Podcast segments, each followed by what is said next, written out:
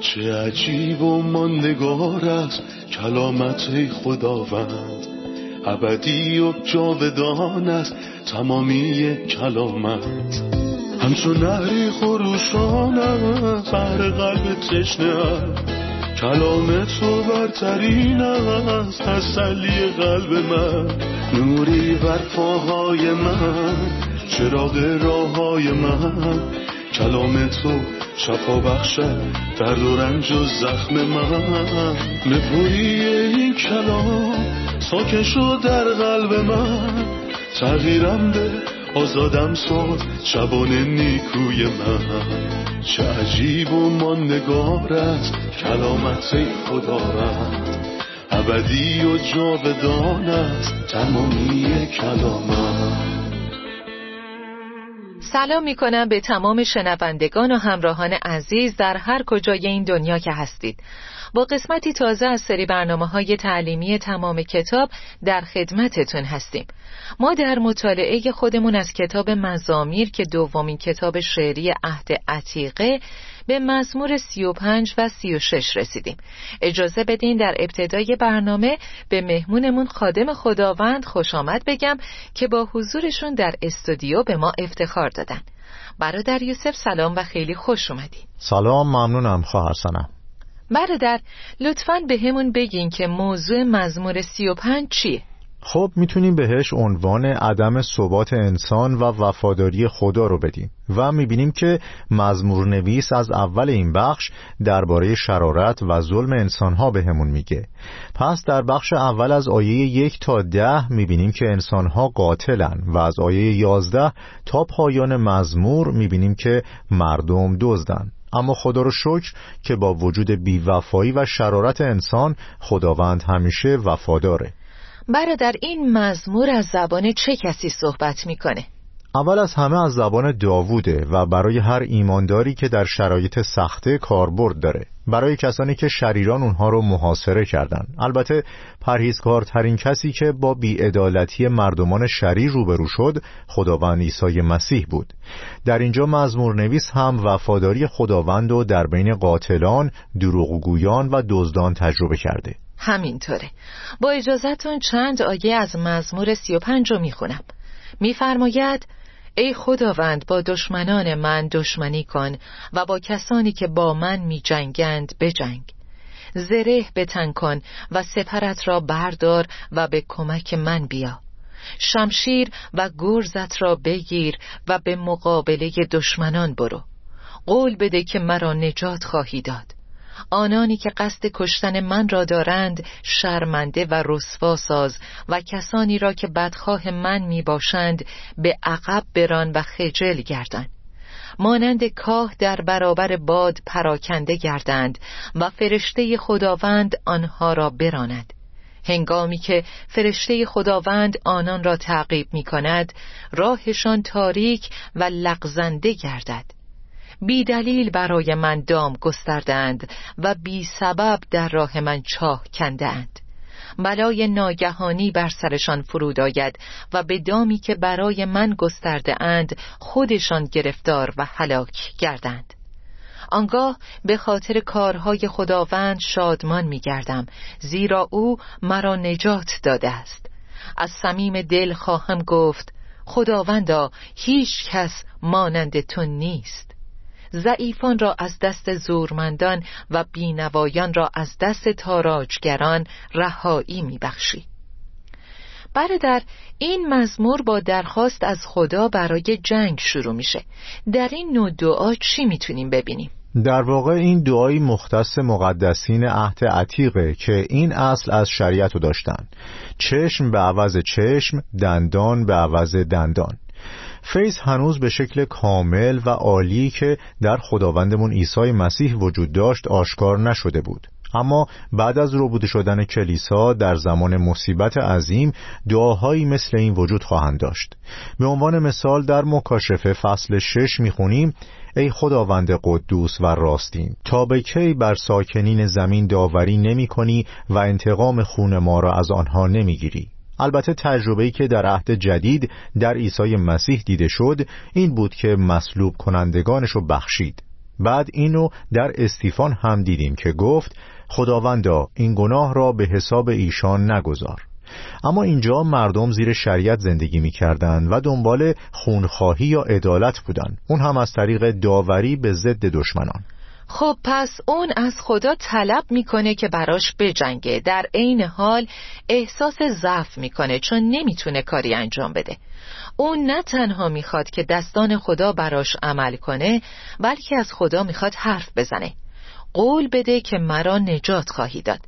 شما چه تفسیری از این بخش دارید برادر؟ خیلی مواقع نیاز داریم که کلامی از خداوند بشنویم درسته که به تجربه نیاز داریم اما نیاز داریم که خدا با ما صحبت کنه و ازش بشنویم ما نیاز داریم که صدای خداوند رو بشنویم که میگه من از تو مراقبت می‌کنم من تو رو می‌بینم و می‌دونم سردرگمی تو رو ترک نخواهم کرد فرشته خداوند که در آیات زیادی از مزمور بهش اشاره شده چه کسیه؟ خب گاهی اوقات فرشته خداوند در عهد عتیق به معنای خود خداونده اما باید از روی متن مطمئن بشیم. مثلا در پیدایش 22 وقتی ابراهیم پسرش رو تقدیم کرد کتاب مقدس میگه فرشته خداوند برای بار دوم از آسمان ابراهیم را صدا کرد و گفت من به تو وعده می‌دهم و به اسم خودم قسم می‌خورم. این ثابت می‌کنه که فرشته خداوند در پیدایش 22 خود خداونده. اما لزوما در تمام آیات اینطوری نیست.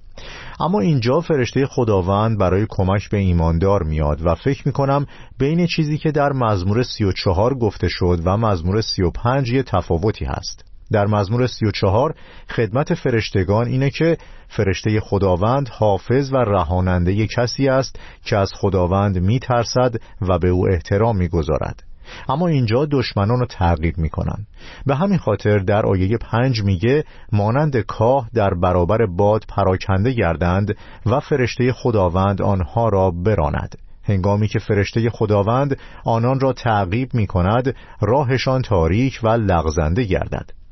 پس فرشته که خداوند میفرسته از ما حمایت می‌کنه و دشمنانمون رو تعقیب می‌کنه. در آیه ده میگه از صمیم دل خواهم گفت خداوندا هیچ کس مانند تو نیست. ضعیفان را از دست زورمندان و بینوایان را از دست تاراجگران رهایی میبخشی. قبلا از خداوند خواست حرف بزنه و خداوند بهش میگه با تو هستم و کمکت می‌کنم. حالا اینجا با تمام وجودش با خدا صحبت می‌کنه.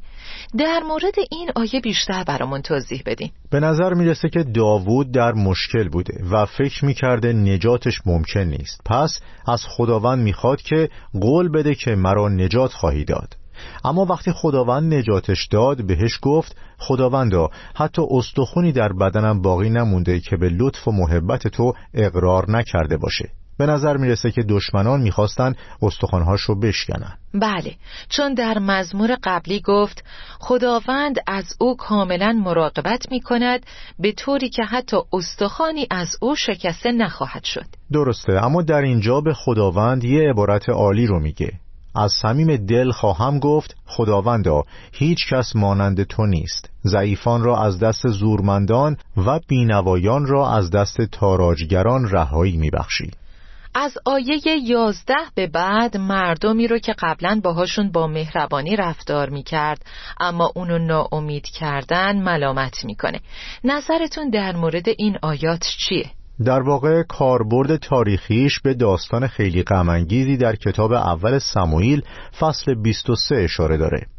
داوود زمانی که در غار بود شنید که فلسطینی ها زمین های خرمنکوب مردم قیله رو تصرف کردند جایی که در اون گندم هاشون رو ذخیره می‌کردن. پس وقتی اینو شنید رفت و مردم قیله رو نجات داد و براشون شفاعت کرد. در همون فصل کتاب مقدس به همون میگه که داوود به حضور خدا دعا می‌کنه و میگه که شاول داره منو تعقیب می‌کنه. آیا مردم قیله منو به شاول تسلیم می‌کنن؟ خداوند بهش گفت بله تصور کنید با اینکه بهشون خوبی کرده بود. اینجا در این مورد میگه نیکی مرا با بدی جبران می‌کنند و من ناامید می‌شوم. اما وقتی آنها بیمار بودند من لباس ماتم به تن کرده روزه گرفتم. اما متاسفانه این خوبی نتیجه ای نداشت. حتی دعایی که به نفعشون کرد تأثیری روشون نداشت. به خاطر عمق شرارتی که در وجودشون بود. همینطور اینجا گوشه از رنجهای مسیح رو می‌بینیم. اینکه چقدر او با مردم همدردی می‌کرد دلسوز و شفیق بود حتی براشون گریه می‌کرد. اما متاسفانه در آخر اونها یه قاتل رو به اون ترجیح دادن. درسته. در آیه 22 بعد از چیزی که درباره مردم اطرافش می‌بینه خداوند رو خطاب می‌کنه و میگه اما تو ای خداوند از همه چیز آگاهی پس خاموش منشین و مرا ترک مکن. ای خداوند و ای خدای من برخیز و از من دفاع کن و به داد من برس. خداوندا تو عادل هستی پس بیگناهی مرا ثابت کن. مگذار دشمنانم به خاطر من شادی کنند. مگذار که آنها در دل خود بگویند ما به منظور خود رسیدیم و یا بگویند ما او را شکست دادیم. آنهایی که از ناکامی من خوشحال می شوند شرمنده و خجل گردند و کسانی که خود را از من برتر می دانند و فخر می کنند سرفکنده و رسوا شوند. کسانی که خواهان بیگناهی من هستند فریاد شادی برآورند و پیوسته بگویند خداوند بزرگ است و خواهان موفقیت خادم خود می باشد آنگاه عدالت تو را بیان خواهم کرد و تمام روز تو را سپاس خواهم خواند.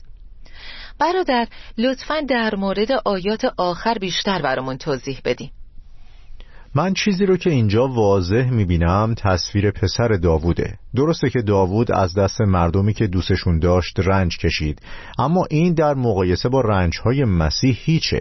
داوود اینجا پیش خدا لب به شکایت باز می‌کنه و میگه وقتی بیمار بودند من لباس ماتم به تن کرده با گردن خمیده دعا نمودم. مانند کسی که برای یک دوست یا برادر خود قصه می‌خورد.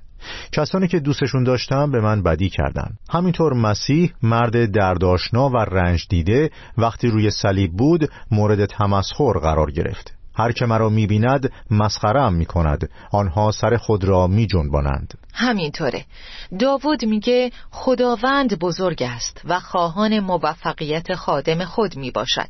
آنگاه عدالت تو را بیان خواهم کرد و تمام روز تو را سپاس خواهم خواند. وقتی نام خدا را آورد گفت آنگاه عدالت تو را بیان خواهم کرد. اون روی عدالت خدا حساب می‌کنه. برادر این آیه آخر رو چطور تفسیر می‌کنی؟ اون در اینجا درباره مردم دروغگو و دزد صحبت می‌کنه که بهش بیحرمتی کردن. اون به خداوند عادل اعتماد کرد و باور من اینه که به مسیح که روی عدالت خدا حساب می‌کرد اشاره داره. کتاب مقدس میگه وقتی به او دشنام می‌دادند با دشنام پاسخ نداد. وقتی عذاب می‌کشید تهدید نمی‌کرد بلکه خود را به دست آن کسی سپرد که همیشه با عدالت و انصاف داوری می‌کند. آیا خدای عادل عدالت رو در حقش انجام میده؟ بله.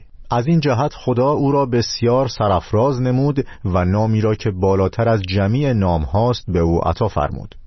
در بخش اول می‌بینیم که شادمان میگردم زیرا او مرا نجات داده است. اما اینجا نه تنها در نجات شادی می‌کنم بلکه شهادت هم میدم.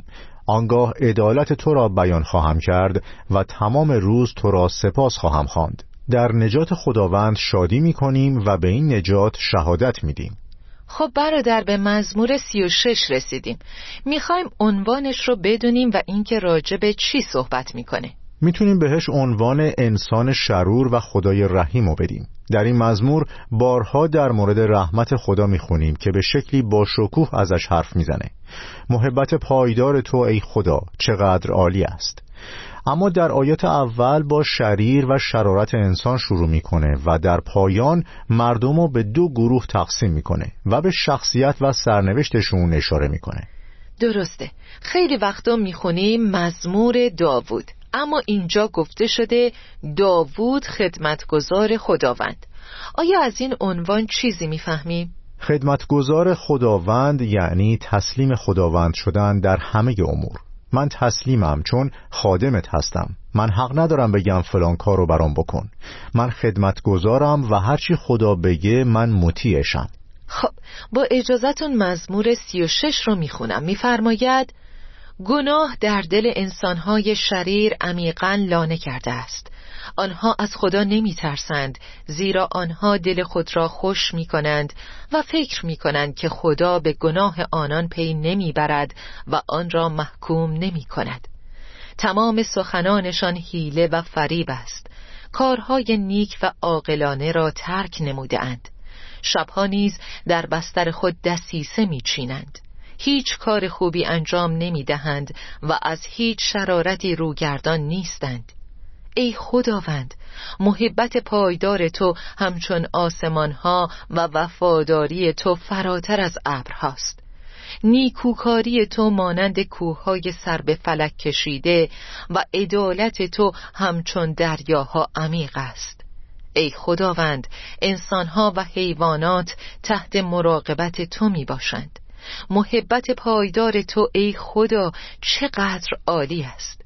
تمام انسانها در سایه بالهای تو پناه می آورند همه از خان نعمت تو می خورند و از چشمه رحمت تو می نوشند زیرا تو سرچشمه زندگی هستی و در پرتو نور تو ما روشنی را می بینیم به آنهایی که تو را می‌شناسند رحمت فرما و آنانی را که پاک دل هستند نجات ده.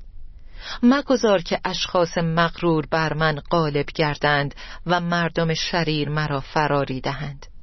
ببین بدکاران طوری سقوط کردند که دیگر نمی‌توانند برخیزند. خب عزیزان استراحت کوتاهی می‌کنیم و خیلی زود با ادامه درس برمیگردیم.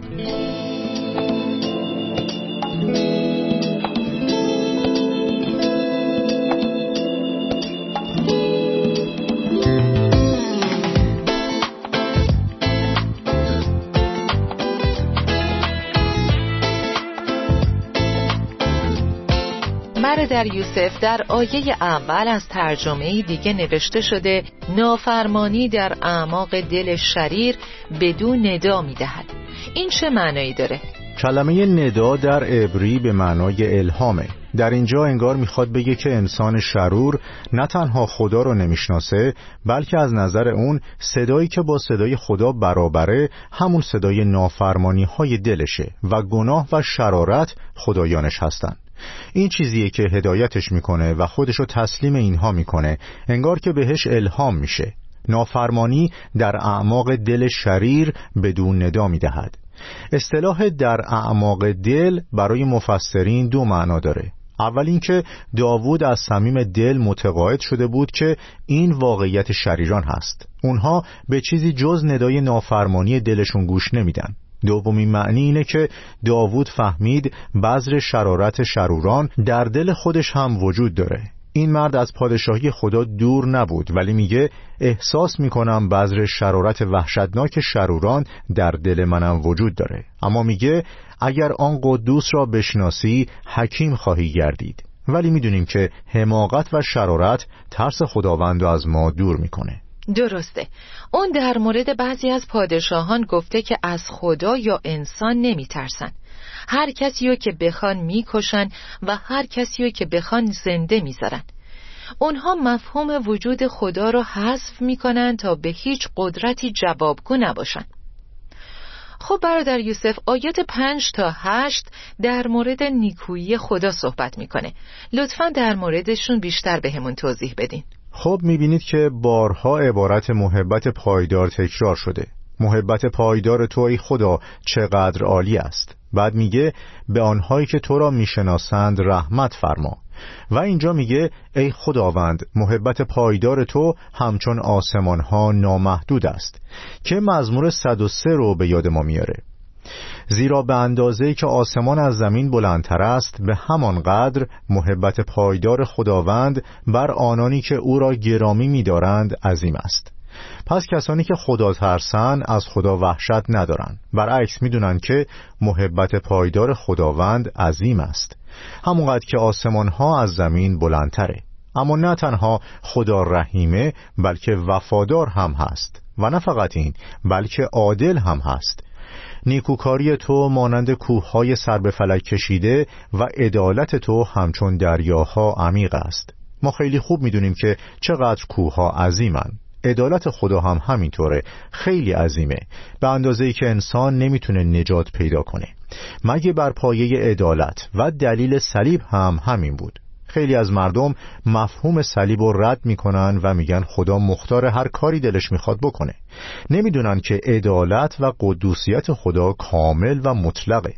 داود میگه ای خداوند انسانها و حیوانات تحت مراقبت تو می‌باشند. منظورش اینجا از مراقبت چیه؟ البته این مراقبت نجات ابدی نیست. در اول تیموتائوس در مورد خدا می‌خونیم زیرا به خدای زنده که نجات دهنده همه آدمیان و مخصوصا ایمانداران است توکل داریم. این به این معنا نیست که شروران نجات ابدی پیدا می‌کنن. اگه به کتاب یونس فصل چهار رجوع کنیم می‌بینیم که خداوند افسوس می‌خوره برای سرزمینی که مردمانش فرق دست راست و چپشون رو نمی‌دونن و مثل احشام هستن. اگه خداوند نینوا رو سرنگون می‌کرد همونطور که یونس گفته بود بعد از چهل روز نینوا نابود خواهد شد نه تنها مردم بلکه احشام هم هلاک می‌شدن بعد از اون خداوند یونس رو توبیخ می‌کنه و میگه تو هیچ زحمتی برای آن نکشیدی اما دلت به حال آن میسوزد پس چقدر بیشتر باید دل من برای نینوا بسوزد. شهر بزرگی که بیشتر از 120 هزار بچه در آن زندگی می کنند که هنوز دست چپ و راست خود را نمی شناسند همچنین برای حیوانات بسیاری که در آنجا هستند. پس نجات در اینجا به معنای حفظ کردنه. همونطور که شیطان درباره ایوب گفت حتی اموال ایوب حفظ شدن.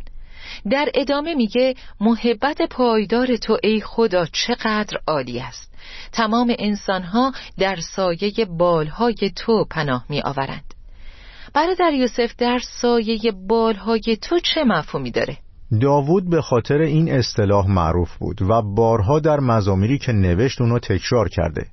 فکر می‌کنم از جدش بوعز اینو نقل قول کرده. وقتی بوعز به روت موابی مادر بزرگ داوود گفت پناه بیار به خدا خداوند خدای اسرائیل که نزد او برای حمایت آمده ای تو را پاداش کامل عطا فرماید. و مسیح هم از این اصطلاح استفاده کرد. وقتی گفت ای اورشلیم ای اورشلیم چه بسیار اوقاتی که آرزو کردم مانند مرغی که جوجه های خود را زیر پروبال خود جمع می کند فرزندان تو را به دور خود جمع کنم. ما زیر سایه بالهای خدا شادی می کنیم و به زیر سایه بالهای او پناه میاریم برادر در پرتو نور تو ما روشنی را می بینیم به چه معناست؟ وقتی این آیه رو از اول می‌خونید میگه زیرا تو سرچشمه زندگی هستی و در پرتو نور تو ما روشنی را می‌بینیم. این آیه رو از انجیل یوحنا به یادمون میاره. فصل یک آیه چهار. حیات از او به وجود آمد و آن حیات نور آدمیان بود. وقتی خداوند نورش رو به ما میتابونه می‌تونیم نور رو ببینیم. در غیر این صورت در تاریکی خواهیم بود و ابدیتمون در تاریکیه. وقتی مسیح رو میپذیریم که نور حقیقیه چشمان ما روشن میشه و ابدیتمون رو روشن می‌بینیم. در آیه یازده میگه مگذار که اشخاص مغرور بر من غالب گردند و مردم شریر مرا فراری دهند. در اینجا منظورش چیه و چه معنایی داره؟ به این معناست که تا وقتی به وفاداری خدا اعتماد دارم او از من محافظت می‌کنه. ما روی وفاداری خدا حساب می‌کنیم. حفاظت ما تضمین شده نه به خاطر اینکه ما وفاداریم یا مردم وفادارن بلکه چون خدا وفاداره. به همین دلیل ابدیت ما تضمین شده است. همینطوره. در بخش آخر میگه ببین بدکاران طوری سقوط کردند که دیگر نمی‌توانند برخیزند. در حقیقت این سنت پادشاهان قدیم بود که وقتی پادشاهی بر دیگری پیروز می‌شد میومد و پاش رو روی گردن پادشاه مغلوب شده میذاشت و دستش رو دراز می‌کرد تا درجه و نشانش رو ازش جدا کنه. پس شاید در اینجا منظور داوود اینه که دشمن دیگه نمی‌تونه بیاد و پاش رو روی گردن من بذاره. هیچ دستی نیست که به سمت من دراز بشه تا درجه و نشان منو ازم بگیره. درسته. و الان ما پاهامون رو روی بزرگترین دشمنمون می‌ذاریم. همونطور که در رومیان 16 میگه و خدایی که سرچشمه آرامش است به زودی شیطان را زیر پاهای شما خواهد کوبید. عالی. شکر به خاطر اینکه خدا برای نجات ما مداخله می‌کنه. در گذشته و حال او نجات دهنده است. خب به پایان برنامه امروز رسیدیم. ممنون برادر یوسف. خدا برکتتون بده. ممنونم. خدا به شما هم برکت بده. آمین. شنوندگان عزیز خدا محبت عظیمی داره. اگه بیایید و کفاره مسیح رو بپذیرید زیر پوشش بالهای خدا قرار می‌گیرید. درست همونطور که پرنده جوجه هاش رو زیر بالهاش محافظت می‌کنه. خود خدا از شما دفاع خواهد کرد. او با بالها شما رو احاطه می‌کنه. تمام انسانها در سایه بالهای تو پناه می آورند اما برای بهرهمند شدن از این امنیت در زیر بالهای خدا باید کفاره مسیح رو بپذیرید. مسیح رو بپذیرید و بعد بخشش، پذیرش، امنیت و نجات ابدی رو تجربه می کنید تا برنامه آینده خداوند نگهدار شما باشه. چه عجیب و ماندگار است کلامت خداوند. ابدی و جاودان است تمامی کلامت. همچون نهری خروشان است بر قلب تشنه کلام تو برترین است تسلی قلب من. نوری بر پاهای من چراغ راه های من. کلام تو شفا بخشد درد و رنج و زخم من. نپوری این کلام ساکن شد در قلب من. تغییرم به آزادم ساد شبان نیکوی من. چه عجیب و ماندگار است کلامت خدا رد ابدی و جاودان است تمامی کلامت.